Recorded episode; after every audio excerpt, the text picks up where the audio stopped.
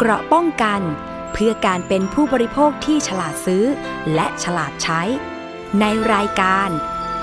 ภูมิคุ้มกัน สวัสดีค่ะ คุณผู้ฟังต้อนรับเข้าสู่รายการ ภูมิคุ้มกันรายการเพื่อผู้บริโภคค่ะ วันนี้ พบกับดิฉันนะคะ ปริมอภิคณาบุราริศค่ะ วันพุธที่ 11 พฤษภาคม 2565 แล้วนะคะ พูดถึงเรื่องของนี่แหละค่ะ คืบหน้ามาเรื่อยๆ ก็คือเรื่องการเปิดเทอมนะคะ ของเด็กๆนักเรียน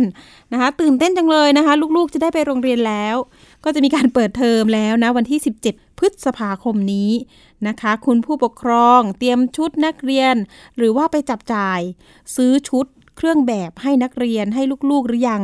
วันนี้นะคะมีข่าวดีจากกระทรวงศึกษาธิการนะคะถ้าจะเปิดเทอมแล้วเนี่ยผู้ปกครองเป็นห่วงเรื่องนะคะโรคระบาดนะคะโควิด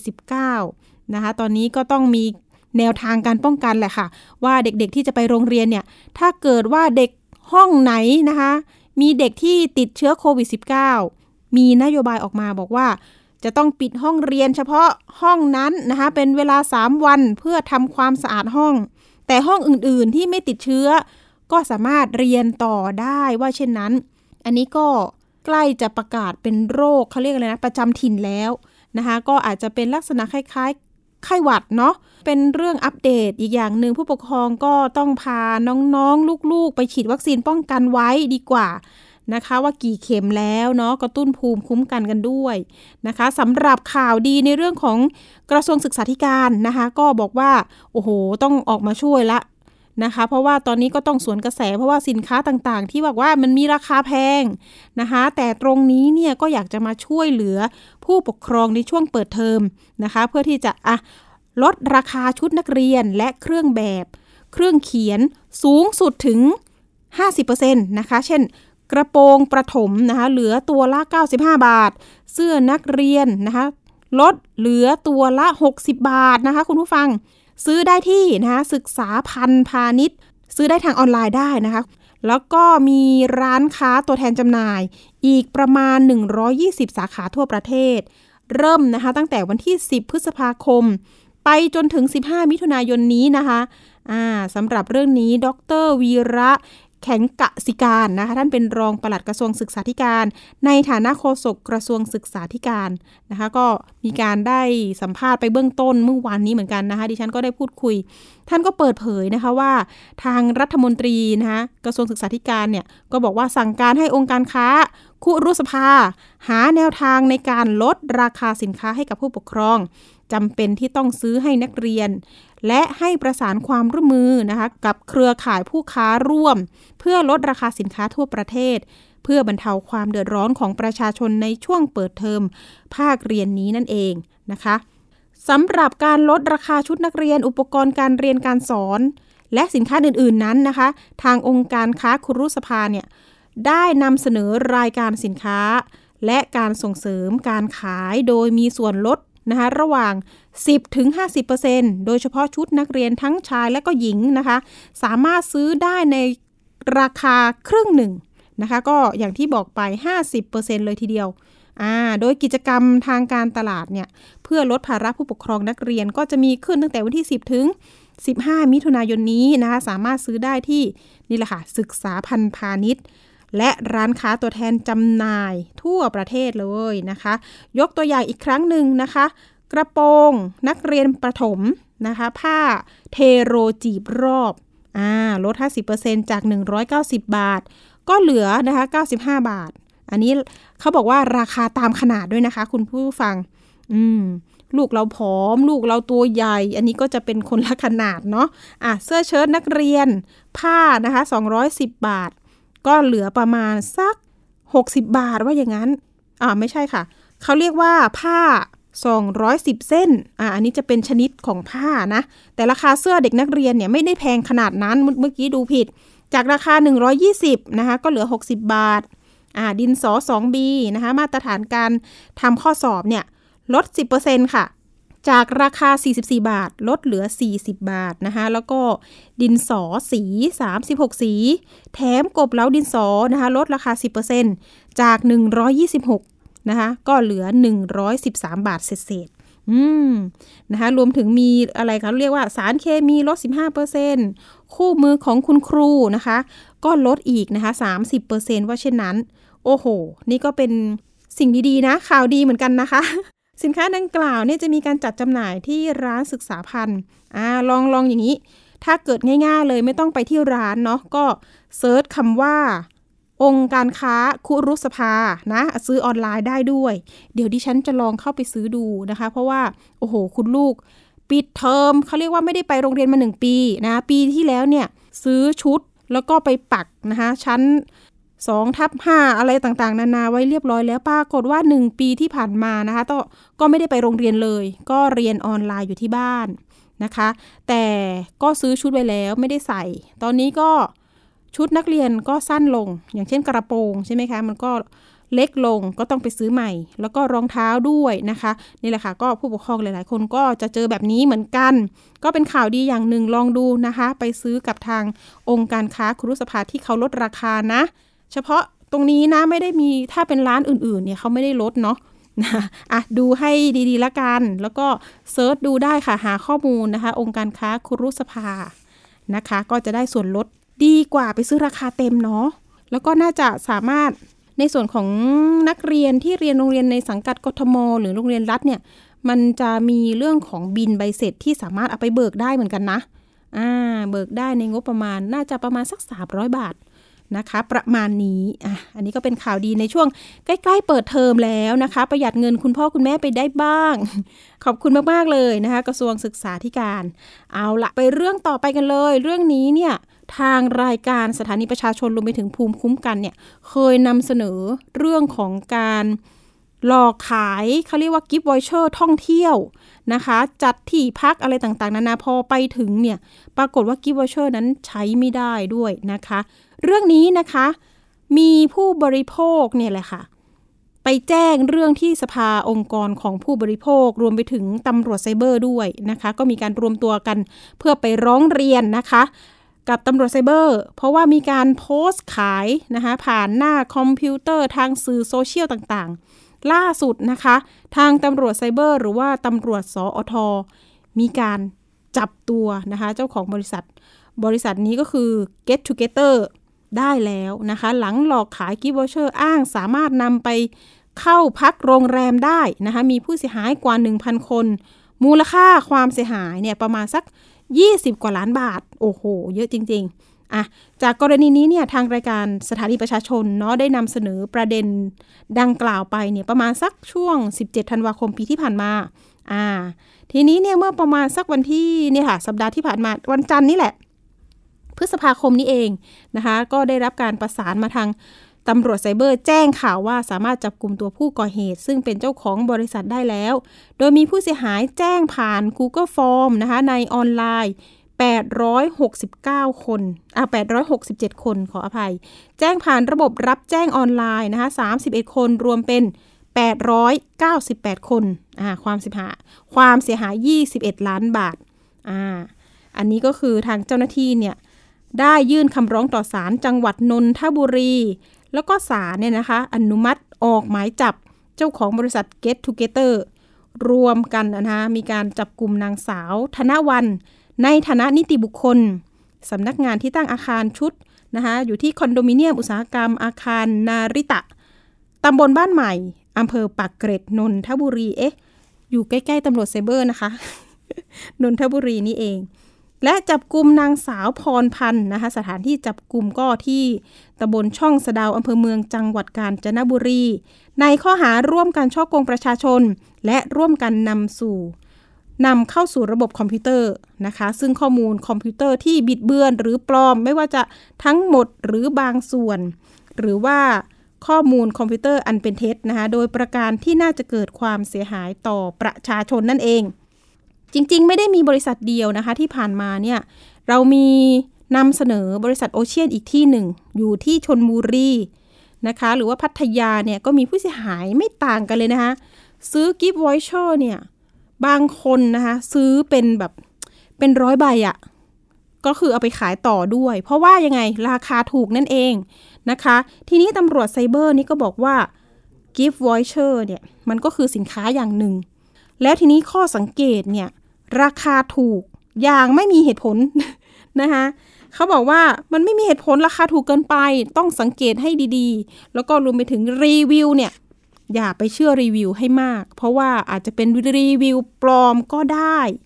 นะคะ อันนี้ก็คือข้อมูลของทางพันตำรวจเอกกิติศักดิ์เที่ยงกมลท่านเป็นรองผู้บังคับการสอทสองหรือว่าตำรวจไซเบอร์นั่นเอง ทีนี้เรื่องของคดีเนี่ยต่อจากนี้ไปเนี่ยเห็นว่า อายุความเนี่ยมันก็คือต่างกรรมต่างวาระเนาะอ่าแล้วก็บอกว่าหลังจากนี้จะต้องส่งเรื่องไปปปงเพื่อตรวจสอบทรัพย์สินด้วย อาจจะมีการยึดทรัพย์ต่อไป เพื่อที่จ้องเอามาคืนให้กับผู้เสียหายนะคะแต่ในมุมมองของผู้บริโภคเนี่ยนะคะผู้เสียหายจะทำยังไงต่อไปนะคะ แล้วก็รวมไปถึงนี่แหละค่ะ วิธีการป้องกัน เดี๋ยวเรามีสายของคุณพัทรกร ที่บุญยรัตน์นะคะ ท่านเป็นหัวหน้างานศูนย์บริการผู้บริโภค แบบเบสเซ็ต one stop service นะคะ ของสภาองค์กรของผู้บริโภคอยู่ในสายกับเรา สวัสดีค่ะ สวัสดีครับเจอกันอีกแล้วน้องฟิล์มขอบคุณมากขอบคุณมากเจอกันอีกแล้ว รบกวน มันมีประเด็นนะยินคะดีครับล่าสุดตำรวจไซเบอร์จับได้ แล้วเป็นคดีที่ทางสภาองค์กรของผู้บริโภคก็ รวบรวมผู้เสียหายด้วยนะคะ แล้วก็พาไปร้องเรียนที่ตำรวจไซเบอร์เนาะพี่พัทรกร ความคืบหน้าใช่ครับโอ้โห ก็เมื่อปลายปีครับดีใจด้วยที่จับได้แล้วเป็นยังไงบ้าง ตอนนี้ต้องทำยังไงต่อ ครับ ก็ดีใจได้ระดับหนึ่งเนาะว่าว่าเราเอ่อสามารถจะรวบรวมพยานหลักฐาน ในส่วนที่เป็นคดีอาญาเนี่ยเราก็จับเอ่อผู้ถูกกล่าวหาได้นะครับเอ่อทั้งพี่ทั้งน้องเอ่อที่เอ่อ ก่อการทำในส่วนของเรื่องตัวบริษัทนี้นะครับอืมแต่ว่าในส่วนของคดีแพ่งเองเนี่ยเอ่อซึ่งเราก็มีการฟ้องเอ่อในเรื่องไก่เกลี่ยก่อนฟ้อง แล้วก็ทางตัวเอ่อผู้ถูกร้องเองก็เข้ามาเจรจา แล้วก็มีทำสัญญาปณีประนอมยอมความ แล้วก็เอ่อทำบันทึกว่าจะชำระเงินเมื่อต้นเดือนพฤษภาเนี่ยอ๋อปรากฏว่าก็ไม่มีการชำระเงินจริงนะครับค่ะตอนนี้เราก็จะดูแลในส่วนของประเด็นที่เอ่อ สัญญาปณีประนอมเนี่ยว่ามันเข้าข่ายเรื่องโกงเจ้าหนี้หรือเปล่านะครับ ก็จะช่วยเหลือผู้บริโภคต่อไปครับอืมก็คือต้นเดือนนี้เอง ไม่เป็นไรเราได้ยินเสียงสัญญาณใช่ครับน่าจะอยู่ท้องถนนนะเหตุการณ์สดๆไม่เป็นไรอันนี้ไม่ได้ไปจับผู้ต้องหานะครับอันนี้โรงพยาบาลเอ๊ะอันนี้เขามาหาใครหรือเปล่าอะหลีกหลีกทางให้รถพยาบาลหน่อยนะคะอะสัญญาณครับเร่งด่วนมาเลยทีเดียวนะคะ รถพยาบาลหรือว่าเขาเรียกอะไรนะไอบูเลน เอาละต่อเลยครับพี่พัทรกร เห็นว่าครับส่สัวญนญาปณีประนอมส่วนนี่คือคดีอาญาโมฆะไปเลยใช่ไหมก็เอ่อเท่ากับสัญญาปณีประนอมเนี่ย เมื่อตัวผู้ถูกร้องเนี่ยเขาไม่ได้ชำระหนี้ตามสัญญาค่ะนะครับ แล้วเอ่ออันเนี้ยก็มีให้สืบทางลับว่า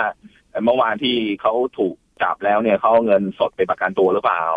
เออแล้วที่เขาอ้างกับตัวผู้เอ่อเสียหายเนี่ย ว่าเขาไม่มีตังค์ที่จะชำระเนี่ยจะขอผ่อนผันอีกเนี่ย มันเป็นจริงตามนั้นหรือเปล่า ก็มันจะไปเข้าหลักเรื่องการโกงเจ้าหนี้เนาะมันก็จะเป็นคดีอาญาต่อเนื่องจากไอ้สัญญาปณีประนอมเนี่ยแหละครับ เราก็คงดำเนินการต่อครับโอ้แล้วยี่สิบเอ็ดล้านนี่คือ นี่ตั้งแต่ปีที่แล้วใช่ไหมหรือว่าดูแล้วเส้นทางการเงินนี่ใช่เขาจะไปแปลใช่เปลี่ยนเป็นอะไรคะพี่ ก็ถ้าสมมุติว่าทางเอ่อเจ้าหน้าที่ตำรวจเนี่ยดำเนินการในส่วนของเรื่องปปงเนี่ยมันก็จะเป็นทางลัดทางหนึ่งเนาะ ถ้าสมมุติว่าเราเอ่อกว่าจะไปรอฟ้อง แล้วกว่าจะไปอืมเอ่อได้คำพิพากษาเพื่อจะไปสืบทรัพย์เนี่ยมันจะช้าไป แต่ว่าถ้าปปงเนี่ยเอ่อเข้าลงมาค่ะตรวจสอบทรัพย์สินตอนเนี้ยมันก็จะมีโอกาสยังได้ตามทรัพย์ได้ เนื่องจากเขาสามารถจะเอ่อมีพฤติกรรมที่เป็นช่อโกงประชาชนตามที่ถูกกล่าวหาเนี่ยอืมก็สามารถที่จะไปร้องขอหน่วยงานปปงเพื่อจะอายัดทรัพย์ไว้ก่อนเลย แล้วค่อยคุณค่อยมาพิสูจน์ว่าเป็นทรัพย์ของคุณหรือ ทรัพย์ที่ถูกโอนมาโดยการช่อโกงประชาชนหรือเปล่าครับอันนี้ก็เป็นช่องทางหนึ่งซึ่งโอกาสจะได้เงินก็จะสูงกว่าที่จะต้องไปรอเอ่อตำรวจฟ้องคดีอาญาส่งอายการส่งฟ้องศาลนะครับค่ะเพราะหลายคนตอนนี้บอกว่าก็ยังเดือดร้อนอยู่ เพราะว่ายังไม่ได้รับเงินคืนว่าอย่างนั้น ใช่ไหมคะตำรวจบอกว่าใช่ครับมองใช่คดีนี้ว่าผู้ก่อเหตุดื้อคดี ดื้อคดีใช่คือครับเอ๊ะ ไม่มีไม่หนีไม่จ่ายหรือเปล่าประวิงวลก็ ใช่สวิงเวลาแย่นะเลยเท่าที่ใช่เราไหมคะเรามองสัมผัสเนาะค่ะเราก็คาดเดาว่าเขาก็จะคงจะใช้วิธีแบบนี้แหละ แล้วก็ผมก็เชื่อว่าตัวผู้ที่เอ่อถูกจับกลุ่มเนี่ยก็คาดไม่ถึงว่าจะถูกดำเนินคดีอย่างรวดเร็วนะผมก็ถือว่าถ้าปลายปีนี่เราก็มีการจับกลุ่มจากผู้เสียหายจำนวนแปดกว่าร้อยรายเนี่ย กว่าจะสอบปากคำแล้วก็ดำเนินการส่วนการออกหมายจับเนี่ย ผมก็ถือว่าก็ทางสอทก็ทำงานอย่างรวดเร็วนะอืมเอ่อ ในจากประสบการณ์ที่ผมเคยประสบคดีมานะครับค่ะก็ต้องขอขอบคุณทางสอทด้วยที่ช่วยดำเนินการให้อะครับ อย่างน้อยก็เบาใจในระดับหนึ่งว่าเอ่อประชาชนผู้เสียหายได้เอ่อเข้าถึงกระบวนการยุติธรรมได้ที่จะเรียกร้องสิทธิตัวเองในแง่ของเรื่องการถูกหลอกลวงนะครับ จากผู้ประกอบธุรกิจนะครับ ก็เป็นการละเมิดสิทธิผู้บริโภคอย่างหนึ่งนะครับอ๋อครับใช่ไหมคะ เป็นเคสตัวอย่างอีกอีกเคสหนึ่งเหมือนกัน เออเห็นว่าตอนนี้เนี่ยคือเขาประกันตัวไปใช่ไหมคะ ครับครับ ตอนนี้จะจะสืบอยู่ว่าตกลงเขาใช้เงินสดเอ่อประกันตัว หรือว่าใช้หลักทรัพย์อะไรชนิดไหนประกันตัวฮะเพื่อจะประกอบเรื่องเอ่อข้อหาอย่างที่ผมเรียนให้ทราบว่าเอ่อมีชุดหนึ่งที่ว่าปณีประนอมแล้วยังไม่ได้ชำระเงินนะฮะว่าถ้าเขาใช้เงินสดประกันตัวแสดงว่าเขาต้องมีสตางค์สิเนาะแล้วทำไมถึงไม่มาชำระหนี้นะครับ ค่ะ พี่พัทรกรหมายถึงคนที่ปณีประนอมนี่มีมีกี่คนนะคะ ไม่ได้ทั้งหมดใช่ไหมคะเออที่ทำสัญญาใช่ครับ สภาสภาตอนที่รับเรื่องมาใหม่ ๆ เนี่ย สภาก็คัดกรองในส่วนของผู้เสียหายเป็นสองกลุ่มนะครับ ก็คือกลุ่มหนึ่งเนี่ยที่เอ่อเคยซื้อไวเชอร์และใช้บริการได้แบบเนี้ยมันก็จะเข้าหลักเรื่องผิดสัญญาทางแพ่งนะตอนนั้นที่เอ่อสภามอง ส่วนคนที่เคยซื้อ voucher แล้วไม่เคยใช้บริการได้เลย อย่างเงี้ยมันก็จะไปเข้าอาญาซึ่งเราก็นำส่งเอ่อ ผู้เสียหายเนี่ยไปร้องทุกข์กับทางสอทนะครับ ก็เป็นผลของที่มาของการจับกลุ่มเนี่ยแหละครับ ค่ะค่ะ อันนี้เนี่ยมันจะก็มีจำนวนที่ไกล่เกลี่ยก็จำนวนไม่มากจำนวนไม่มากครับค่ะ อันนี้มีการซื้อแล้วไปขายต่อด้วยใช่ไหมเขาเรียกว่าเก็งกำไร ก็ก็มีคนที่นำเอ่อ voucher เนี่ยไป resaleนะครับอืมเอ่อก็มีจำนวนหนึ่งเหมือนกันแต่พวกนี้พวกที่กลุ่มพวกเนี้ยก็อาจจะถูกเอ่อเรียกสอบในฐานะพยานนะครับเพ ราะว่าเอ่อไวเชอร์ที่ต้องมานำเสนอขายเนี่ยมันถูกกว่าค่าที่ห้องของโรงแรมที่ประกาศอย่างเป็นปกติเนาะถูกกว่ากันอยู่ห้าสิบเปอร์เซ็นแบบเนี้ยนะครับ ซึ่งพฤติการในความเป็นจริงเนี่ย จะมีคนประกอบธุรกิจชนิดไหนแหละที่จะยอมควักเงินตัวเองออกเงินค่าโรงแรมที่พักให้กับผู้บริโภคเอ่อราคาห้าสิบเปอร์เซ็นแล้วตัวเองต้องไปออกเงินอีกห้าสิบเปอร์เซ็นแบบเนี้ยค่ะอ่าว่ามันจะต่อเจตนามีเชิงทุนเอ่อ ช่อโกงมากกว่าที่จะทำธุรกิจโดยปกติอะครับอืมเรื่องนี้พี่พัทรกรอยากจะเตือนยังไงดีในการซื้อกิฟต์วอเชอร์แบบนี้อะค่ะ ครับก็ภาพรวมเนี่ยก็อย่างที่เรียนให้ทราบว่าถ้ามันถูกเอ่อเป็นพิเศษเอ่อผมเชื่อว่าเอ่อไม่มีคนไหนที่จะเอ่อใจดีที่จะมาเอ่อเสนอโปรโมชั่นที่คุณจะต้องได้รับ ถูกเป็นพิเศษค่าสิบเปอร์เซ็นแปดสิบเปอร์เซ็นเนี่ยผมเชื่อว่ามันไม่มีหรอกครับเนาะแล้วก็ถ้าเอ่อในแง่ของเชิงธุรกิจเนี่ย ตัวผู้ประกอบการเนี่ย อาศัยว่าถ้าขายวอเชอร์ไปแล้ว แล้วไม่มีคนผู้เข้าพักจริงเขาก็จะได้เก็บเงินสดไปก่อน เหมือนกับเขามากู้เงินจากตัวประชาชนโดยที่ไม่ต้องเสียดอกเบี้ย แล้วก็ประชาชนบางส่วนที่อาจจะวอเชอร์ expire เขาก็ได้เงินสดก้อนนี้กลับไปก่อน ก็เท่ากับเป็นเงินการเก็บสด ในส่วนของเรื่องได้เป็นสินทรัพย์เงินสดมาทันทีในระบบเขาครับ เออแล้วก็เขามันมาแตกในช่วงโควิดว่า เอ๊ voucher ที่เอ่อเขาอยากจะเอาไปใช้แล้วใช้บริการไม่ได้ เนื่องจากคนไม่มาใช้ไวไวเชอร์แล้วเนี่ย มันก็เลยเอาว่าเงินก้อนใหม่ที่จะมาเข้าสู่ระบบ มันก็ไม่สามารถจะหมุนเวียนได้ มันก็เลยเกิดเหตุการณ์นี้ขึ้นนะครับอืมก็คงจะต้องให้ผู้บริโภคเนี่ยระมัดระวังนะครับ อะไรที่มันสินค้าอย่างที่เมื่อกี้ทางเอ่อน่าจะสัมภาษณ์ทางเจ้าหน้าที่ตำรวจด้วยฮะอะไรที่มันค่ะถูกเป็นพิเศษอะไรเนี่ยก็ก็หวังใจว่าว่ามันไม่มีจริงนะครับ ยอมที่ไปซื้อกับช่องทางกับเออเอเย่นโดยตรงดีกว่า หรือโรงแรมโดยตรง ผมว่าน่าจะปลอดภัยกว่านะครับการจะได้ต้องมาเสียเวลาว่าเสียดายเงิน แล้วจะต้องมานั่งเป็นคดีความ แล้วก็ทวงแล้วก็ไม่ได้สตางค์อีกนะครับอืมใช่ไหมของถูกไม่มีจริงจริงๆนะ พี่พัทรกร ต้องต้องตั้งข้อสังเกตครับต่อมเอะไว้เยอะๆ เอ๊ะ เอ๊ะ อย่างนี้นะคะใช่ถูกไม่มีเหตุผลเหลือต้องเกินมีภูมิเออใช่ภูมิเอบอกเยต่ออะๆเอ๊ะบอกมันต่อมันเป็นไปได้เหรอนะครับ เนาะค่ะแล้วก็อย่างที่บอกแล้วทุกคนมันก็เป็นจิตวิทยาหนึ่งเนาะว่าประชาชนผู้บริโภคเองก็ส่วนใหญ่ก็จะชอบของถูกค่ะแต่ว่าค่ะถ้าเราเห็นเอ่อพฤติการ แล้วช่วงเนี้ยผมเรียนตามตรงเลยว่ามิจฉาชีพนี่มัน ชุกโอ้โหชุมยิ่งกว่า ยุงเอ่อยุง ยิ่งกว่ายุงลายครับนะคะ มาทั้งใช่ใช่ภัยออนไลน์โซเชียลภัยออนไลน์ แล้วก็รวมถึงตัวเป็นๆก็ยังหลอกกันอยู่เนาะใช่อะเหนื่อยแทนตำรวจจริงครับๆพี่พัทรกรไปอีกครับเรื่องหนึ่งคืบหน้าอัปเดตให้หน่อยเรื่องของการซื้อบัตรคอนเสิร์ต บางกอกเฟสกับฟูมูลปาร์ตี้ตอนนี้เป็นยังไงบ้างคะ ที่ว่าน้องๆเนี่ยยังไม่ได้รับเงินคืน เพราะว่าคอนเสิร์ตไม่ได้จัด นะคะ ตอนนี้เป็นอย่างไรบ้าง ก็เท้าความนิดนึงเนาะว่าเรื่องบางกอกเฟสกับฟูมูลเนี่ย เนื่องจากผู้จัดไม่สามารถจะจัดงานได้ในช่วงสถานการณ์โควิด แล้วช่วงต้นเนี่ย ก็ทางผู้ประกอบตัวธุรกิจเองเนี่ยก็ปฏิเสธว่าจะไม่คืนเงินทุกกรณีนะหลังจากที่เราได้รับเรื่องร้องเรียนมาเนี่ย เราก็ประสานงานจนผู้ประกอบธุรกิจก็สัญญาว่าจะคืนเงินให้แต่ขอระยะเวลาว่าจะคืนเงินเมื่อต้นปีแล้วท้ายที่สุดเนี่ยก็ไม่ดำเนินการ ตอนเนี้ยสภาโดยอนุอนุกรรมการพิจารณาคดีเนี่ย อนุมัติให้ทางสภาเนี่ย เป็นตัวแทนผู้บริโภคในการฟ้องเป็นคดีกลุ่มนะ ผมก็ได้รวบรวม ตอนนี้เราได้ตัวแทนเอ่อโจทย์นำฟ้อง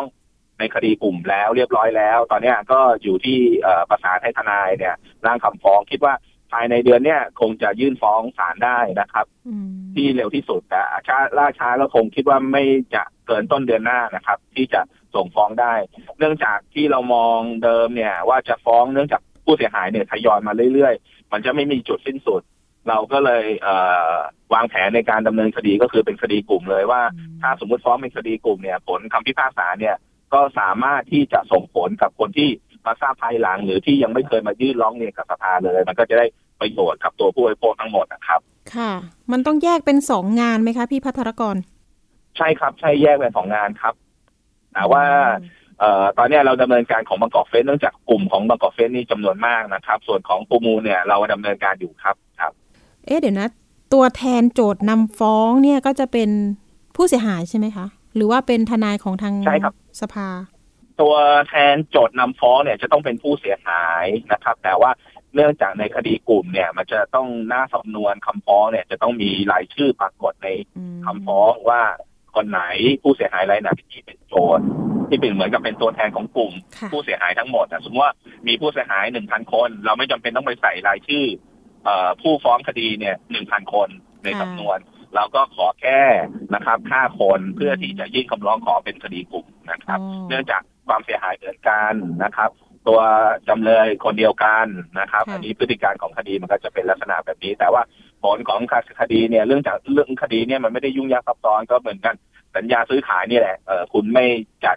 คอนเสิร์ตคุณก็ต้องคืนเงินมานั่นแหละนะครับไม่ต้องไปพิสูจน์อะไรเยอะ แล้วก็เป็นคดีกลุ่มเนี่ย คิดว่าคดีมันน่าจะรวดเร็ว แล้วก็ส่งผลจำนวนมากเป็นประโยชน์ต่อผู้บริโภคอะครับอืมคือทางผู้เสียหายก็ไม่ได้ยุ่งยากอะไร เพราะว่าทางสภานี่ก็คือดำเนินการ support ให้เรียบร้อยแล้วใช่ไหมคะ รอแค่วันที่ใช่ครับจะนัดใช่ครับมาขึ้นศาลเท่านั้นเหรอคะ ใช่ครับเราอ๋อตอนนี้เราก็จะนัด กลุ่มตัวแทนของที่เป็นตัวตัวแทนโจทย์นำฟ้องห้าคนเนี่ย เข้ามาเซ็นเอ่อในเอกสารที่จะยื่นคำฟ้องแค่นั้นเองรับรองสำเนานะครับค่ะแล้วก็ทางสภาจะดำเนินการเอ่อเป็นผู้จัดหาทนายนะครับ แล้วก็ยื่นคำฟ้องให้โอ้ก็ผู้บริโภครายอื่นที่ยังไม่เคยมายื่นเรื่องอธิสภาก็ไม่ต้องกังวลว่า เอ๊ะฉันจะได้เอ่อรับเงินคืนหรือเปล่า ผลคำพิพากษานี้ถ้าตัดสินมาว่าเราใช้คดีเนี่ย ผลคำพิพากษานี้ก็จะส่งผลให้กับเอ่อ ผู้ที่ซื้อบัตรคอนเสิร์ตบางกอกเฟสทุกรายครับ อืมแต่ก็ต้องไปลงนามไหมคะ ลงรายชื่อกับทางสภาไว้ไหมคะ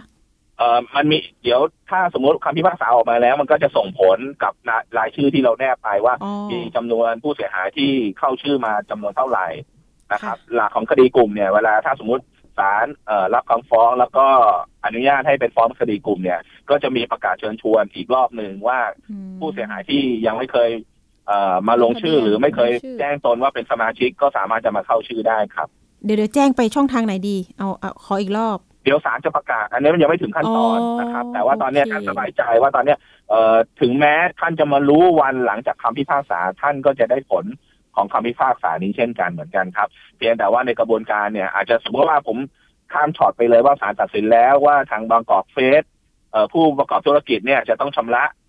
เอ่อค่า เสียหายต่างๆเลยเนี่ยนะครับ ท่านมาขอยื่นภายหลังที่ศาลก็ได้ ยื่นสารโดยตรงได้นะคะ แต่คนที่ใช่ครับยังไม่เคยใช่แจ้งเรื่องไปที่สภาองค์กรล่ะคะ ไม่เป็นไรครับตอนนี้ก็ถ้าท่านไม่ได้รับข่าวสาร หรือท่านประสงค์อยากจะส่งชื่อร้องเรียนเข้ามา ก็ไปที่เพจสภาอืมนะครับ หรือ Line Official ของสภาองค์กรของผู้บริโภคก็ได้นะครับ เพื่อที่จะบันทึกข้อมูลในระบบนะครับอ๋อเราก็ทางสภาเองก็จะบันทึกข้อมูลว่าท่านนำมาร้องเรียนในกรณีนี้ครับค่ะ ก็คือเข้าไปที่เพจสภาองค์กรของผู้บริโภคนะคะ ก็ search ดูเนาะว่าเป็นเรื่องไหนยังไง เพราะว่าที่สภารับหลายเรื่องเหมือนกันอะรวมถึง Full Moon ครับปาร์ตี้เอ่อทั้งน้องบ้านใช่ครับ หน้าเพจหรือ Line Official อย่างที่แจ้งครับได้เลเซิร์ยชใน Line Official ฮะสภาองค์กรของบริโภคฮะก็จะมีป๊อปอัพ ช่องหนึ่งเป็นเมนูว่าให้ร้องเรียนท่านก็กดร้องเรียนก็จะนำท่านไปสู่ระบบเพื่อที่จะกรอกข้อมูลนะครับอืมได้ค่ะ เอาละพี่พัฒนกรขอรบกวนอีกเรื่องหนึ่งนะคะ เรื่องของแอปปลอมนะคะตั้งชื่อขึ้นมาอ๋อโอ้โหจินซ่ามยากอมากเนาะจินซ่ามอเนี่ยเล่นออกอากาศเตือนภัยไปละ ทีนี้ปรากฏว่ามันมีอีกครับชื่อหนึ่งนะคะ ปรากฏขึ้นมาโอ้โหเหมือนแบบ ชาวต่างชาติยังไงก็ไม่รู้นะคะ ชื่อว่าชินกงมอ ไม่รู้อ่านถูกไหมเออประมาณนี้อ่ยกจังเลยไม่รู้ว่าเออเอาเป็นมาประมาณว่าขนาดชื่อแอปยังเรียกยากเลยท่านไม่ต้องไปสนใจนะชินแล้วกก็งรูปมอแบบมันค่ะเออนั่นแหละแล้วมีสินรูปแบบค้ามัมันเหมือนกินซะมอ เหมือนกันเนาะครับเหมือนกัน เหมือนกันเลยครับ รูปแบบมีเหอนกันขายหลายเอย่างเลย อย่างเช่น โทรศัพท์ เครื่องใช้ไฟฟ้า ทีนี้เนี่ยกลุ่มผู้เสียหายจินซ่ามอก็ยังอยู่นะคะ เป็นกลุ่มเป็นก้อนเลย 200 300 คน ตอนนี้ยังไม่ได้เงินคืนนะคะ คุณพัฒนกร ทีนี้มีแอปใหม่มาอีกละ ใช่ครับ โอ้โห ทีนี้จะเตือนภัยผู้บริโภคกันยังไงดีเวลาซื้อของทางออนไลน์ ก็ต้องเรียนกลับไปเหมือนเดิมว่าท่านนะครับ อย่าไปเชื่อว่ามันจะมีสินค้าที่ลดห้าสิบเปอร์เซ็นตนะครับ แล้วก็ย้ำมาเรียกเก็บเงินมัดจำกับคุณก่อนเออสามสิบใช่เปอร์เซ็นให้โอนเงินก่อนแบบเนี้ยเออมันไม่ใช่วิธีปฏิบัติของของแอปที่เป็นมาตรฐานเนาะที่เราได้ยินชื่อที่คุ้นหูอะนะชื่อมันก็เรียกยากแล้วก็ไม่คุ้นหูเนี่ย ท่านท่านเอ่อประมาณว่าถ้าท่านเอ่อกำลังขายอยู่ท่านเลยข้ามไปเลย ไม่ต้องไปสนใจนะครับ แล้วก็เท่าที่ตรวจสอบตอนนี้ก็มีคนมาเอ่อ ให้คะแนนแอปว่ามันเป็นหรือให้รีวิวว่าเป็นแอปปลอมแล้วนะอ๋อจากชาวต่างชาติเท่าที่ผมสำรวจนะครับ ว่าเป็น fake app นะครับ fake แล้วก็เป็นเอ่ออะใช่ครับ แล้วก็เป็นตัว scammer เป็นพวกฉ้อโกงอ่าเขามีก็มีรีวิวอยู่หลายรายแล้วนะครับ อันนี้ก็คงต้องเตือนภัย เราไปใช้อะไรที่เราเราเราซื้อแล้วได้ของจริงจากประสบการณ์เราจริงดีกว่าเนาะเราไม่ต้องไปลองของใหม่หรอกถึงแม้มันจะ ถูกสักเก้าสิบเปอร์เซ็นต์เราก็ไม่ต้องอยากรู้ใช่ไหมอย่าปคะสนใจเลยอ่าออเดี๋ยวนี้เนี่ยราคือเราเคยอือหือคือผู้ก่อเหตุทางไซเบอร์เนี่ย มักจะไปยิงแอดโฆษณามานะคะ ผ่านหน้า Facebook เรานะคะยิงมาอยู่นั่นแหละขยันเหลือเกินนะคะ แล้วมันมีโชว์ว่า Google Play ด้วยอะ่ะ มันสามารถโหลดจากแอปอืมจากเอ่อ Google Play ได้หรือ Play Store Play Store ใช่อะไรแบบนี้ ใช่ครับ หน้าตาใช่ครับก็แปลกๆ ไม่น่าเชื่อถือนะ คุณผู้ฟังชินกงมอนะคะ ต้องสังเกตให้ดีอืมๆว่าไม่ต้องไปใช้ดีกว่านะคะ แล้วก็แพลตฟอร์มที่น่าเชื่อถือนี่มันก็มีให้เลือกเนาะจ่ายเงินปลายทางใช่ตรวจสอบสินค้าใช่ก่อนได้หรือว่าเขาเรียกว่า ถ้าได้ของไม่ตรงปก แพลตฟอร์มที่น่าเชื่อถือเขาจะให้ทำยังไงคะเออใช่คืนเงินได้ปกติถ้าสมมุติใช่ไหมซื้อซื้อแพลตฟอร์มเอ่อมันก็ยังมีโอกาสที่ยังจะไปติดตามตัวผู้ขายได้ เพราะว่าเขามีฐานข้อมูล นะครับ เอ่อกับแพลตฟอร์มพวกเนี้ยก็จะมีข้อมูลผู้ขายอยู่แล้ว เราก็ยังบังคับใช้กฎหมายไทยได้ค่ะในเรื่องเอ่อการเอ่อพรบเรื่องการขายตรงหรือตลาดแบบตรงเนี่ยว่าผู้บริโภคเนี่ยมีสิทธิ์ในการที่จะขอคือสินค้าได้ภายในเจ็ดวัน ถ้าสินค้าเนี่ยเอ่อมันไม่ไม่ตรงหนึ่งไม่ตรงปกมันคืนได้แน่นอน แต่ว่าบางครั้งเนี่ยเรื่องการขายลักษณะนี้เป็นการขายออนไลน์ขายแบบระยะไกล ซึ่งผู้บริโภคไม่สามารถจะไปเห็นคุณภาพ นะครับอืมสีหรือขนาดได้อย่างเอ่อมั่นใจว่ามันจะตรงกับเอ่อวัตถุประสงค์ของเราเนี่ย ตามกฎหมายตัวพรบการตลาดแบบตรงหรือขายตรงเนี่ยนะครับ เรามีสิทธิ์ของผู้บริโภคในการที่จะปฏิเสธคืนสินค้าได้ภายในเจ็ดวันอยู่แล้ว อันนี้กฎหมายไทยรับรองนะครับบางผู้บริโภคหลายท่านอาจจะไม่ทราบบางทีอาจจะต้องไปเอ่อผู้ขายบอกว่า ฉันไม่ให้เธอคืนเออก็เออก็ไม่รู้จะทำยังไงถูกปฏิเสธแต่จริงๆแล้วเอ่อในหลักของสิทธิผู้บริโภคในเรื่องหลักกฎหมายเนี่ยเรามีสิทธิ์ นะครับ ที่จะขอเปลี่ยนสินค้าหรือคืนสินค้าโดยขอเป็นเงินคืนก็ได้นะครับอืมแล้วซึ่งตัวแพลตฟอร์มซึ่งเป็นตลาดเอ่อคนกลางเนี่ยเขาก็จะต้องดำเนินภายใต้กฎหมายไทยนะครับ มีเรื่องร้องเรียนแบบเนี้ยเราก็เจรจากับทางตัวแพลตฟอร์มตัวเอ่อที่เป็นสื่อกลางเนี่ยก็สามารถดำเนินการให้คืนสินค้าหรือให้ตามความต้องการของผู้บริโภคได้ครับอันนี้ค่ะให้ข้อมูลเพิ่มเติมก็เสริมให้กับผู้บริโภคจะได้เป็น ซุปเปอร์ผู้บริโภคที่รู้สึกที่ตนเอง แก้ปัญหาให้กับตัวเองได้นะครับ เพราะว่าการร้องเรียนเนี่ยมันเป็นปลายเหตุเนาะถ้าท่านรู้สิทธิของท่านท่านร้องเรียนแล้วก็แก้ปัญหาได้ตัวเองเนี่ย ท่านก็เป็นซุปเปอร์ผู้บริโภคที่สามารถจะดำเนินการแก้ไขเวลาถูกละเมิดสิทธิ์ได้ อันนี้ก็สภาองค์กรของผู้บริโภคก็ส่งเสริมเรื่องพวกนี้ให้อยู่นะครับ ลดปัญหาการถูกโกงครับ อย่าหลงเชื่อง่าย ๆ อย่าโอนไวนะพี่ภัทรกรเาต้องมีผู้รู้เนาะเดี๋ยวนี้ ใช่เราต้องมีชุดความรู้ชุดเนื่องความรู้เนื่องจากตอนนี้มันเป็นดิจิตอลเราก็ต้องมีชุดความรู้ที่จะเสริมความรู้ให้กับตัวเราเนี่ย เป็นผู้รู้ที่เข้มแข็งอะอย่างเงี้ยเอ่อที่มันมีเรื่องแก๊งคอลเซ็นเตอร์ท่านก็ไม่ต้องไปเจรจาละเออไม่ต้องไปอืมอยากจะไปจีบเขาหรอกเออก็ตัดสายไปเลยอะเรารู้อยู่แล้วไอ้กลุ่มพวกนี้มันมันหลอกแน่ๆบางทีค่ะเดี๋ยวไปเคิร์มตามมันเพราะว่าบางทีมีผู้เสียหายหลายคนที่ ที่เราทราบเนาะที่เราเห็นสื่อเนี่ย เป็นนักข่าวยังถูกหลอกได้เลยเพราะก็หลงไปเชื่อคำโกหกของเขาขู่ของเขาแบบเนี้ยอ่าเออถ้าท่านไม่อยากจะนั่นก็ตัดต้องสายจิไปตเลยแข็งอะที่มาบอกว่าเป็นตำรวจจังนู่นอันเนี้ยคือปกติเวลาไปแจ้งความยังแจ้งความยังถูกไล่ว่าว่าเออไม่ใช่คดีท่านเลย อันนี้ยกตัวอย่างบางสอนอบางเคสเนาะค่ะเออ มันไม่มีที่ไหนหรอกตำรวจจะมาบริการว่าจะมารับแจ้งความออนไลน์ฮะถูกต้อง ตอนนี้นี่ฐานที่ตั้งกลุ่มเหล่านี้เนี่ยดูแล้วเนี่ยนะคะ จากที่เอาข้อมูลเหล่านี้ให้ทางตำรวจไซเบอร์นะคะ ก็บอกว่าฐานที่ตั้งเนี่ยน่าจะอยู่ที่ประเทศเพื่อนบ้านนะคะ ก็จะเป็นใช่กลุ่มนี้แหละใช่นะคะไม่อยากจะปลักปครับลำเลย แต่ว่าสัญญาณหรืออะไรต่างๆ เนี่ยมันมาจากที่นู่นเลยนะคะ อ่า ดังนั้นใช่ครับต้องสร้างภูมิคุ้มกัน นะให้ดีๆนะคะครับพี่พัทรกรตอนนี้มีข้อมูลข่าวสารอะไรจะแจ้งให้ทราบไหมคะ เกี่ยวกับเรื่องของการป้องกันการเป็นภูมิคุ้มกันให้ผู้บริโภค เห็นวันนี้มีข่าวฮอตเกิดขึ้น อะอัปเดตให้หน่อย นี่แจมนี่แจมอ๋อวันนี้มีแถลงข่าวเรื่องเอ่อเรื่องถุงลมอ๋อนะครับวันนี้นิดก็นึของโอกาสใช้ค่ะช่องทางสื่อของทางน้องปิมไปประชาสัมพันธ์ให้กับผู้บริโภคเกี่ยวกับเรื่องถุงลม เอ่อเอ่ยชื่อได้เนาะถุงลมะคบนิรภัยเพาะว่ามันเอ่อนิรภัยยี่ห้อทาคาตะซึ่งติดตั้งอยู่ในรถยนต์หลายรุ่นหลายยี่ห้อนะครับ ทั้งหมดเนี่ยแปดยี่ห้อในประเทศไทย เนื่องจากเนี่ยเอ่อถุงลมนิรภัยชุดเนี่ยมีข้อชำรุดบกพร่อง เวลาเกิดอุบัติเหตุแล้วถุงลมทำงานเนี่ย มันจะมีการระเบิดที่รุนแรงทำให้ปล่อยชิ้นส่วนโลหะออกมา แล้วมีผู้เสียชีวิตในประเทศไทยแล้วอ๋ออัอันนี้ขอยืนยันนะครับว่ามีผู้เสียชีวิตในประเทศไทยแล้ว แล้วก็มีรถที่ยังไม่ได้ถูกนำไปแก้ไขที่วิ่งอยู่บนท้องถนน คล้ายๆ ระเบิดเวลาวิ่งไปวิ่งมาอยู่เนี่ยอืมจำนวนมากกว่าหกแสนคัน อุ้ยแล้วเราจะตรวจสอบนะครับได้ไงว่านะครับเราเป็นยี่ห้อนี้อะไรอย่างนี้ ครับ ตอนเนี้ยมันมีเอ่อในส่วนของเรื่องทางสมาคมเอ่อสายการยานยนต์เองกรมขนส่งทางบก สภาองค์กรของผู้บริโภคเนี่ยนะครับ ก็มีทำในส่วนของเอ่อลิงก์สำหรับตรวจสอบว่าถ้าอืมเราเลขตัวถังรถยนต์รุ่นที่ถูกประกาศแจ้งไปแปดยี่ห้อเนี่ยนะครับท่านติดตามข่าวทั้งเอ่อเพจสภาองค์กรของผู้บริโภคก็ได้นะครับ มีแจ้งข่าวสาร แล้วก็มันจะเข้าไปแล้วก็นำพาไปตรวจสอบเลขตัวถังได้ว่าถ้ารถรุ่นยี่ห้อท่านเนี่ยเข้าขายที่จะต้องเปลี่ยนถุงลมนิรภัยชุดนี้ไหมนะครับอืมแล้วก็เข้าติดต่อกับ ศูนย์รถยี่ห้อนั้นๆ การเปลี่ยนไม่มีค่าใช้จ่ายใด ๆ ทั้งสิ้นนะครับโอ้โหถ้าดีถูมากกเรียกเก็บท่านมาร้องเรียนที่สภาองค์กรของผู้บริโภคได้เลยนะครับโอคืเคอบางทีเป็นรถรุ่นเก่าบางทีกลัวจะเข้าศูนย์จะไปโดนเขา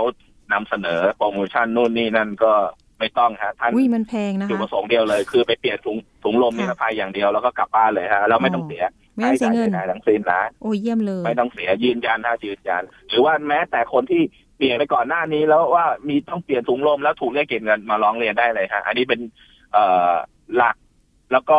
ที่เขาจะเรียกคืนทั่วโลกเป็นแบบนี้ฮะไม่มีค่าใช้จ่ายครับอืมได้เลยร้องเรียนได้ที่เบอร์นี้เลยเนาะของพี่พัทรกรใช่ครับ หรือว่าไปที่ใช่ครับเพจเนาะง่าย ๆเลย สภาองค์กรของผู้บริโภคได้เลถูกต้องยครับ แล้วก็เราก็เป็นมิตรกับผู้บริโภคนะครับร้องเรียนมาได้เอ่อที่เกี่ยวกับผู้บริโภคที่ถูกละเมิดสิทธิ์ค่ะ แจ้งได้เลยครับ เป็นมิตรสำหรับผู้บริโภและคก็ทีมงานยินดี ชอบจริง ๆ เลยถูกต้องคำนี้ครับนะคะ นอกจากเป็นครับมิตรกับสิ่งแวดล้อมแล้วนะคะ คุณผู้ฟังก็เป็นมิตรต่อ คุณผู้ชมคุณผู้ฟังด้วย เอาละวันนี้ขอบคุณคุณพัทรกรนะคะ ที่บุญยรัตน์นะหัวหน้างาน ศูนย์บริการผู้บริโภค แบบเบ็ดเสร็จนะคะ one stop service เนาะสภาองค์กรของผู้บริโภค วันนี้ขอบคุณมาก ๆ ค่ะที่มาให้ข้อมูลความรู้นะเตือนภัยกันด้วย ขอบคุณนะคะ สวัสดีค่ะครับยินดีมากเลยครับ ขอบคุณมากครับค่ะขอบคุณโอกาสหน้าค่ะพบกันใหม่ครับสค่ะวัสดีครับท่านผู้ฟังและผู้ชมครับ มีข้อมูลหลากหลายเลยมาอัปเดตให้ฟังเนาะ และทีนี้เปลี่ยนถุงอะไรนะ นิรภัย บางที่เนี่ยโหราคาเนี่ยสองหมื่นสามหมื่นอุ้ยแพงกว่านี้ก็มีเพราะว่าบางบางคันเนี่ยมีหลายจุดเนาะอะอันนี้ก็จะเป็นเรื่องของนี่แหละค่ะข่าวคราวนะคะมีการถแถลงข่าวไปเรียบร้อยแล้ว ก็ไปติดตามข่าวสารกันได้ เพื่อที่จะเป็นประโยชน์ต่อผู้บริโภคเนาะเอาละเรื่องทิ้งท้ายกันหน่อยนิดนึงเรื่องของการระมัดระวังเรื่องการลงทุน ตอนนี้เนี่ยค่อนข้างที่จะมีมากมายเหลือเกินนะคะ สัปดาห์ที่แล้วเรามีเรื่องของการชวนทำภารกิจนะคะ กดรีวิวสินค้า แต่สุดท้ายให้เราสำรองโอนไปก่อน แล้วก็อ้างว่าจะได้รายวันเท่านั้นเท่านี้สรุปแล้วคือ ตอนนี้ระบบปิดหนีไปแล้ว แล้วก็ล่าสุดเนี่ยเป็นการช่อโกงนะคะระหว่างเพื่อนนะคะถูกอดีตสิบเอกนี่แหละค่ะชวนลงทุนหุ้น บริษัทดังแห่งหนึ่ง เขาบอกว่าความเสียหายเนี่ยอาจแตะถึงร้อยล้านบาทนะคะ ตอนนี้ผู้เสียหายเนี่ยบอกว่ามีเป็นร้อยคนเลยทีเดียวนะคะ อันนี้ก็เป็นข่าวดังกันไป เพราะว่าเคสนี้เนี่ยอดีตสิบเอกเนี่ยเคยมีข่าวใหญ่ไปเมื่อช่วง 15 เมษายนนี้เองที่มีการแหกคุกทหารนะคะ คุณพ่อพาหนีออกจากคุกทหาร นะคะ เพราะว่ามีโทษทางวินัยเรื่องของการไปช่อโกงเงินสวัสดิการนะคะ ค่ายเขาก็เลยสั่งขังทางวินัยเนาะทีนี้ปรากฏว่ายังไม่ครบ 30 วันเลย คุณพ่อพาหนี รวมไปถึงเงินที่ลงทุนเนี่ยเพื่อนๆเนี่ยบอกว่าไม่ได้รับผลประโยชน์นะคะตามที่มีข้อตกลงกันไว้ว่าจะได้เงินปันผลทุกเดือนทุกเดือนทุกเดือนนะคะ ลงทุน 1 0 0 0 0แสนบาท ได้คืน6%นะคะเท่ากับว่าเดือนหนึ่งเนี่ยมีรายได้ เข้ามาเนี่ยหกพันหกพันหกพันแต่ทีนี้เนี่ยมันมีการปลอมแปลงเอกสารของบริษัทไทยยูเนียนอ่าทีนี้เนี่ยก็มีผู้เสียหายไปสอบถามว่าบริษัทนี้เนี่ยมีมีชื่อนายคนนี้เป็นผู้ถือหุ้นเป็นคนลงทุนในนี้ไหมปรากฏว่าไม่มีนะคะ แล้วทีนี้เขาตรวจสอบเอกสารปรากฏว่าเป็นเอกสารที่ปลอมแปลงขึ้นมานะคะ มีตาประทับของบริษัทก็ปลอม ทุกอย่างปลอมหมด ทีนี้ทางบริษัทเขาก็บอก เขาก็บอกนะคะเตือนว่าเขาไม่ได้มีส่วนเกี่ยวข้องกับสิบเอกคนนี้นะคะ เป็นอดีตสิบเอกเนาะตอนนี้โดนปลดออกจากตำแหน่งทางทหารไปแล้วเรียบร้อยนะคะ เพราะว่าทำผิดหลายกระทงเหลือเกินนะคะ ตอนนี้พบการกระทำความผิดก็คือนี่แหละค่ะแหกค่ายทหารนะคะ รวมถึงเรื่องของไปเช่ารถยนต์หรูแล้วเอารถเช่าของเขาอะค่ะ ไปจำนำกับเต็นท์รถนะคะโดยได้เงินไปเป็นล้านนะตอนนี้นี่ปรากฏว่าเจ้าของ รถยนต์หรูเนี่ยก็ออกมาแจ้งความ แล้วก็มีหมายจับเรียบร้อยแล้ว มีการจับกลุ่มไปเรียบร้อย แล้วก็ส่งตัวฟ้องศาลก็มีการประกันตัวไปอีกนะคะ ตอนนี้ความผิดในเรื่องของออจำนำรถยนต์หรูเนาะก็ดำเนินคดีสู้คดีกันต่อ เพราะว่ามันมีเรื่องของเต็นท์รถที่มารับจำนำก็มาสู้อีกว่า เขารับซื้อโดยถูกต้องนะคะ อ้างว่าเออเอกสารมันยืนยันเป็นของสิบเอกอะไรก็ว่าไปคือจริง ๆ แล้วมันเอ๊ะมันก็ตรวจสอบได้นะ เพราะว่าตัวถังรถเลขรถมันมีอยู่แล้ว ถ้าเกิดว่าจะเช็คกับขนส่งนะคะ ตอนนี้ก็ต้องมาสู้กันแหละค่ะว่าเอ๊ะคนไหนพูดเท็จคุณคนไหนพูดจริงเนาะอะทีนี้เรื่องของการลงทุนเนี่ยก็ยังต้องตามต่อกับทางตำรวจปอสนะคะตำรวจเศรษฐกิจของเรา ตอนนี้มีการตั้งข้อหา อดีตสิบเอกนี้แล้วว่าเป็นการช่อโกงนะ รวมไปถึงอาจจะเข้าข่ายแชร์ลูกโซ่นะเพราะว่ามีการนี่แหละค่ะ เอาเงินคนนี้มาปันผลให้คนนั้นนะคะ มีการโอ้โหชวนกันเป็นต่อต่อไปหรือเปล่า อันนี้กำลังอยู่ระหว่างการรวบรวมพยานหลักฐานเพิ่มนะคะ ก็เดี๋ยวเราถ้าเกิดมีความคืบหน้า หรือว่ามีเรื่องของการรับจำนำรถหรู มีตอนสองหรือเปล่านะคะ เต็นท์รถเนี่ย เอ๊ะเข้าขายว่าทำเป็นขบวนการหรือเปล่า อันนี้ตั้งข้อสังเกตก่อนนะคะ ก็ต้องระมัดระวังแหละค่ะ การรับจำนำรถต่อจากใครเนี่ย มันก็ต้องตรวจสอบให้ดีว่าเป็นรถที่ถูกต้องไหมนะคะ เป็นชื่อของใครนะคะ ตอนนี้ก็ต้องรู้แล้วล่ะ เจ้าของเข้าไปตามถึงที่ขนาดนั้นนะคะอะอันนี้ก็ ฝากเตือนกันไปนะคะ เอาละช่วงคิดก่อนเชื่อวันนี้นะคะ ดรแก้วกังสดานอภัย และคุณชนะทิพย์ไพรพงศ์วันนี้มีข้อมูลเรื่องของข้อเข่าเสื่อมนะคะ มีผลวิจัยว่าการปั่นจักรยานทำให้อาการข้อเข่าเสื่อมดีขึ้น เป็นอย่างไรไปติดตามกันค่ะ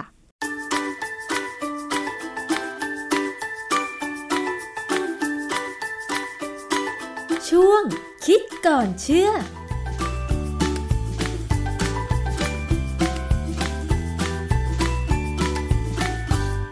พบกันในช่วงคิดก่อนเชื่อกับดรแก้วกังสดานนภัยนักพิษวิทยากับดิฉันชนาทิพไพรพงศ์นะคะ พูดถึงเรื่องของข้อเข่าเสื่อมค่ะคุณผู้ฟัง การบำบัดข้อเข่าเสื่อม ด้วยการออกกำลังกาย เช่นถีบจักรยาน แบบเนี้ยมันจะสามารถช่วยได้ไหม มันมีงานวิจัยทางวิทยาศาสตร์อะไรบ้าง ต้องมาถามอาจารย์แก้วค่ะอาจารย์คะข้อเข่าเสื่อมนี่ก็ส่วนมากก็จะเป็นกับผู้ที่มีอายุมากแล้วใช่ไหมคะอาจารย์ อายุมาก ก็ได้หรือยังไม่มากก็ได้ คือคนบางคนเนี่ย ใช้ข้อมากเกินไปก็เสื่อมค่ะนะฮะหรือว่าไม่ใช้เลยก็เสื่อมอ้าวคือข้อเข่าเนี่ยหรือว่าข้อต่างๆของร่างกายเราเนี่ยนะมันต้องหมุนอยู่ตลอดเวลาค่ะ หมุนมีโอกาสหมุนเนี่ยวันๆเนี่ยต้องหมุนบ้าง ข้อศอกข้อมืออะไรเนี่ย เพราะว่ามันเป็นบริเวณที่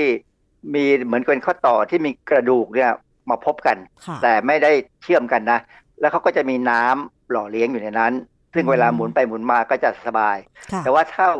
ช่วงไหนที่เราไม่ค่อยได้ใช้เนี่ย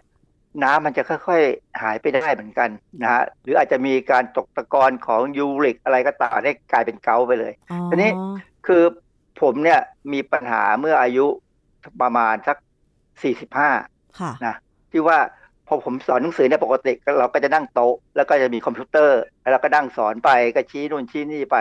แต่พอตอนจะลุกขึ้นเนี่ยหลังจากสองชั่วโมงผ่านไปแล้วเนี่ยจบแล้วเนี่ย เวลาลุกเนี่ยต้องเอามือหยันโต๊ะ แล้วยืนอยู่พักหนึ่งถึงจะค่อยเดินได้ค่ะแสดงว่าสี่สิบกว่าเนี่ยมันยังหนุ่มอยู่นะยังไม่แก่นะค่ะก็เลยมีความรู้สึกว่าเอ๊ะต้องออกกำลังกายอืมก็ออกกำลังกายก็ไปตีแบดซึ่งก็ดีขึ้นนะได้วิ่งนู่นวิ่งนี่ แต่พอสักห้าสิบสามห้าสิบสี่เนี่ย ก็เริ่ม เจ็บเข่าอีกแล้วค่ะก็ยังนึกว่าเอ๊ะจะทำยังไงดี ก็พยายามบริหารไปเรื่อยๆ จนเกษียณ พอเกษียณแล้วเนี่ย ก่อนเกษียณผมก็ซื้อจักรยานมาคันหนึ่งแล้วก็เริ่มถีบไป ก็พบว่าข้อที่เริ่มเจ็บบ้างอะไรบ้างเนี่ย มันค่อยๆบรรเทาไปเรื่อยมีงานศึกษาวิจัยอะไรเกี่ยวกับเรื่องข้อเข่าเสื่อมกับการปั่นจักรยานไหมคะอาจารย์ๆมีฮะแต่ก่อนอื่นเนี่ยผมจะคุยเรื่องว่าขี่จักรยานเนี่ยเสี่ยงไหมเพราะว่าจักรยานเนี่ยมันมีจักรยานแม่บ้านอ๋อจักรยานเสือภูเขาค่ะจักรยานเสือหมอบอืม พวกนี้นะอย่างน้อยสามประเภทเนี่ยเสือหมอบเนี่ยอันตรายมากนะไม่แนะนำให้ใช้ถ้าไม่ใช่ผู้ที่ฝึกมาดีๆ เพราะเสือหมอบเนี่ยยางจะเล็กมากพอยางเล็กเนี่ยถ้าคุณไปทับก้อนหินสักก้อนหนึ่งนะพลิกเลย ถ้าคุณทรงตัวไม่ดี เพราะฉะนั้นไม่แนะนำนะทีนี้พอเป็นจักรยานแม่บ้านเนี่ยจักรยานแม่บ้านในส่วนใหญ่จะมันไม่เหมาะจากการออกกำลังกายหรอก แต่ว่าถ้าไม่มีเงินก็ดังดีนะฮะส่วนจักรยานเสือภูเขาเนี่ยถ้าซื้อในราคาที่เหมาะสมนั่นจะดี ก็มีวารสาร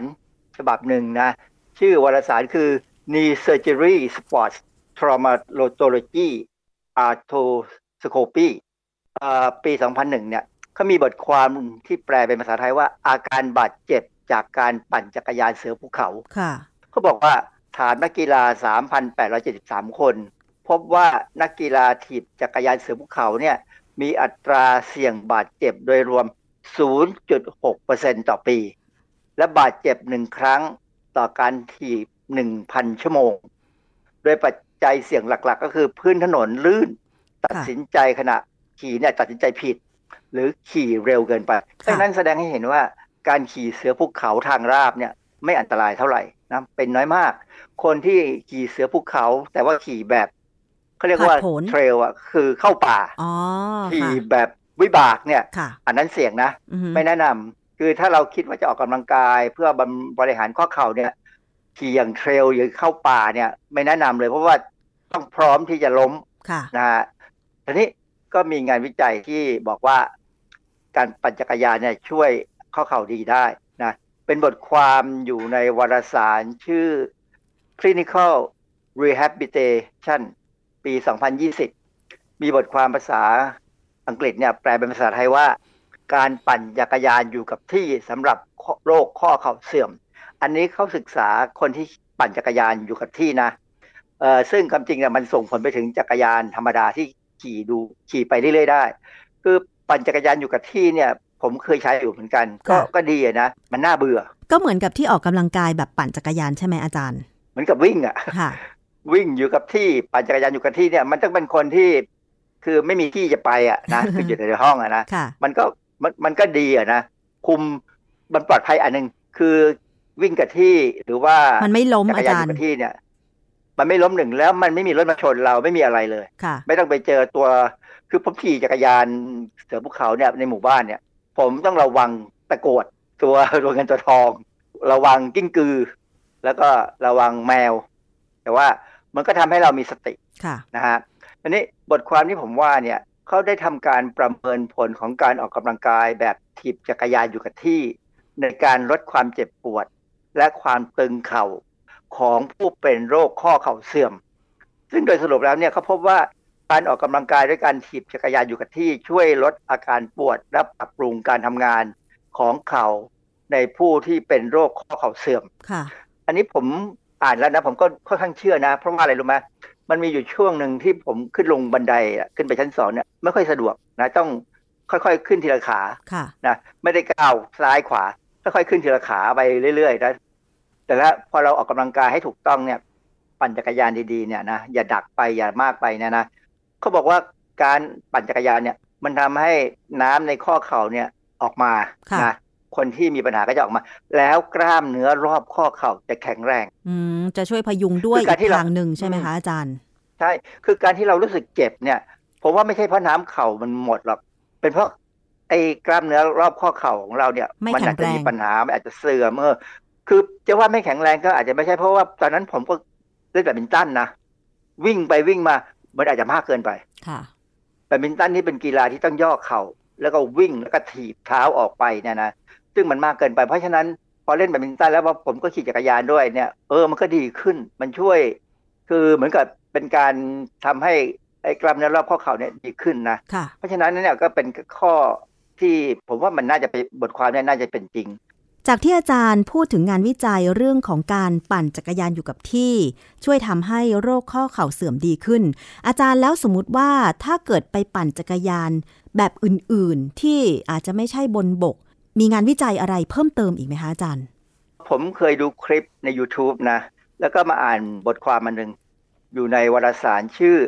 Archives of Physical Medicine and Rehabilitation ปี 2015 เนี่ย ก็มีบทความหนึ่งเรื่องการปั่นจักรยานในน้ำช่วยลดอาการปวดเข่าและสมรรถภาพทางกาย ในผู้ป่วยโรคข้อเข่าเสื่อม คืออนจำได้ตอนที่ดูคลิปใน YouTube เนี่ย จักรยานที่อยู่ในน้ำเนี่ยมันคือจักรยานคล้ายๆจักรยานอยู่กับที่เนี่ยบนค่ะที่ไม่มีล้ออะนะค่ะ เข้าเอาไปวางไว้ในน้ำอ๋อ แล้วก็ปั่น ก็เป็นจักรยานพิเศษที่แบบไม่เป็นสนิมอะนะค่ะ เพราะว่าในอเมริกาเนี่ยเขาก็มีแบบโรงยิมแบบเอกชนที่เข้าไปเสียตังค์อะนะเห็นคนสูงอายุเนี่ยเข้าไปปั่นกันเยอะนะฮะเขาทำมาศึกษาในผู้ป่วย 111 คนอายุ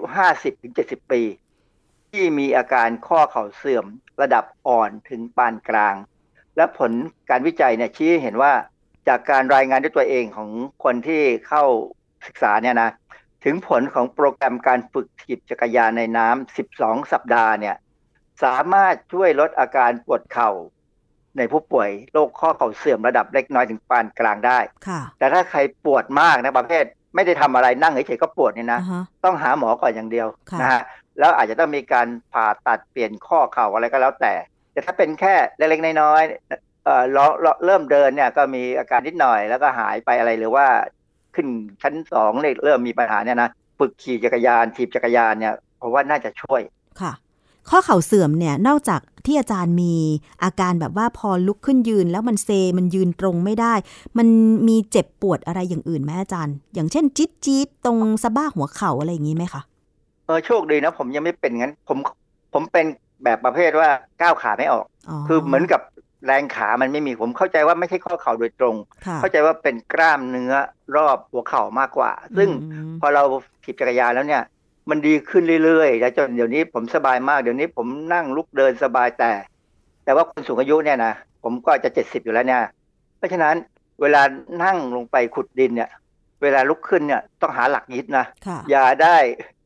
อย่าได้อาหารที่จะลุกพรวดขึ้นมานะหัวทิ่มทันทีเลยค่ะ เพราะว่าความยืดของกล้ามเนื้อก็จะไม่เท่าสมัยหนุ่มๆ ใช่ไหมคะอาจารย์ ก็ไม่เท่าหรอกฮะมันมันค่อยๆดาวลงไปเรื่อยๆ คือหมายความว่าลดน้อยไปเรื่อยๆนะฮะโปรตีนมันเสียสภาพไปบ้าง เพราะฉะนั้น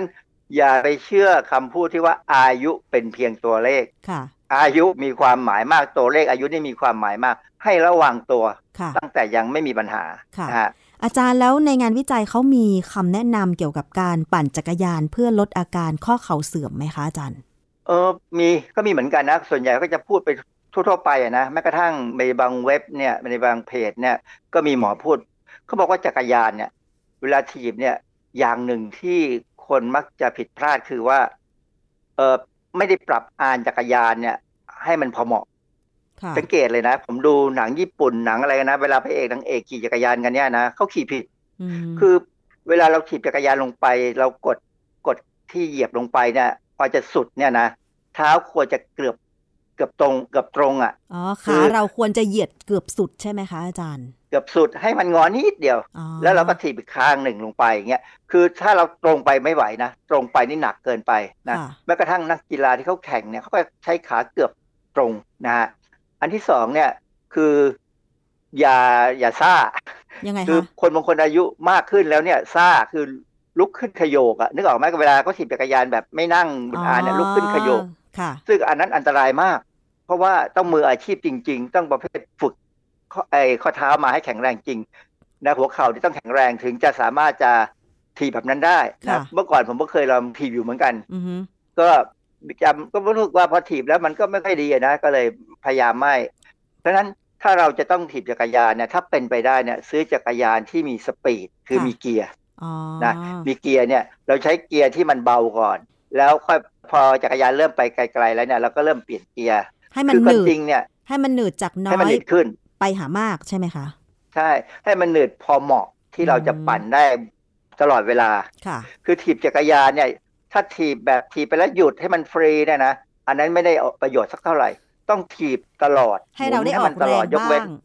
คือเราควรจะไม่ไม่ปั่นไม่หมุนเท้าเนี่ย ก็ต่อเมื่อเราจะต้องเตรียมชะลอหรือเตรียมอะไรจะเลี้ยวนะแต่ถ้าเป็นทางตรงเนี่ยให้ปั่นให้ตลอดค่ะไปเรื่อยๆ แล้วสม่ำเสมอค่ะอันนั้นน่ะจะทำให้ข้อเข่าได้ทำงานได้เต็มที่ได้ออกกำลังกายได้เต็มที่ อันนี้ค่ะผมดูในในหนังสือเลยนะเขาก็สอนอย่างนั้นผมว่ามันก็มีประโยชน์แล้วมันก็จริงพอสมควรนะเพราะว่า ผมผมรู้สึกผมดีขึ้น อืมค่ะ อาจารย์แต่ว่าก่อนจะไปปั่นสำหรับผู้ที่มีข้อเข่าเสื่อมเนี่ย ควรจะต้องไปหาหมอก่อนไหม เพราะว่าบางคนอาจจะเอ่อคิดว่าตัวเองอะ อาการไม่หนักแต่จริงๆแล้วหนักอย่างเงี้ยค่ะอาจารย์ ถ้าเจ็บตลอดเวลาหรือเจ็บโดยไม่ได้ใช้เข่าเนี่ยไปหาหมอค่ะ แต่ถ้าลุกขึ้นยืนหรือเดินคือผมเดินเนี่ยผมไม่เคยไม่ถึงมีปัญหานะผมจะมีปัญหาตอนลุกขึ้นยืนเนี่ย ผมก็ถีบเลย ผมก็รู้ว่าผมต้องบริหารข้อเข่าและ อาจจะเป็นเพราะว่าผมรู้ว่าผมเล่นแบดมินตันตอนนั้นนะนะมันใช้ข้อเข่าเยอะใครๆก็เตือนอยู่แล้วนะส่วนใหญ่เนี่ยพอเขาห้าสิบเนี่ยเขาก็เลิกเล่นแบดมินตันแล้วผมเนี่ยเริ่มเมื่อสี่สิบห้าก็ยังตีมาเรื่อยๆจนจนโควิดนี่แหละ ถึงหยุดค่ะนะฮะเพราะฉะนั้นเนี่ยถ้าเริ่มเจ็บนิดๆหน่อยๆเนี่ย บริหารด้วยการขี่จักรยานถีบจักรยานเนี่ยถีบพอประมาณค่ะนะก็น่าจะช่วยให้เราบรรเทาได้หรืออาจจะบทปัญหาได้ค่ะ ซึ่งถ้าใครยังไม่กล้าไปปั่นจักรยานนอกบ้าน อาจารย์จะแนะนำให้ปั่นจักรยานแบบอยู่กับที่แบบที่ออกกำลังกายไหมคะ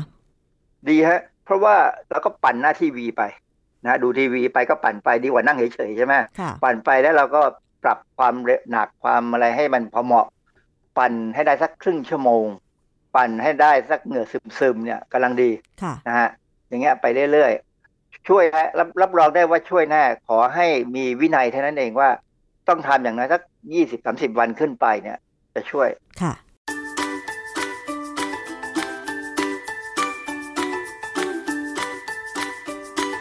ช่วงคิดก่อนเชื่อ